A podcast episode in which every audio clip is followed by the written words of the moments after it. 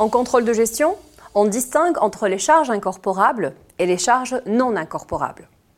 Cette distinction est fondamentale quand une entreprise a besoin de fixer ses prix de vente et met en place la méthode des centres d'analyse, appelée aussi la méthode des sections homogènes. Les charges incorporables sont des charges directement liées à la production d'un bien ou d'un service.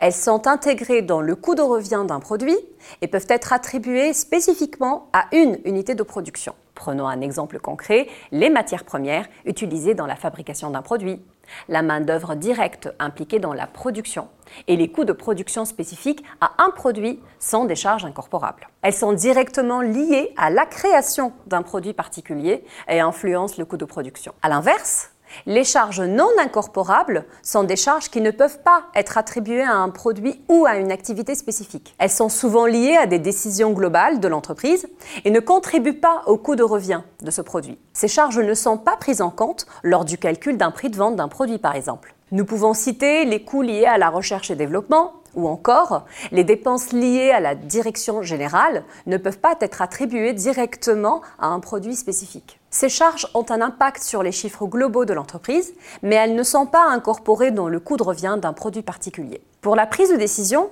comprendre la différence entre les charges incorporables et les charges non incorporables est essentiel. Quand vous évaluez la rentabilité d'un produit, vous devez vous concentrer sur les charges incorporables pour obtenir une image précise des coûts liés à la production. Les charges non incorporables, même si elles sont importantes pour l'entreprise dans son ensemble, ne doivent pas biaiser l'évaluation de la rentabilité d'une activité spécifique. En conclusion, la gestion des charges incorporables et non incorporables demande une analyse fine pour prendre des décisions stratégiques adéquates.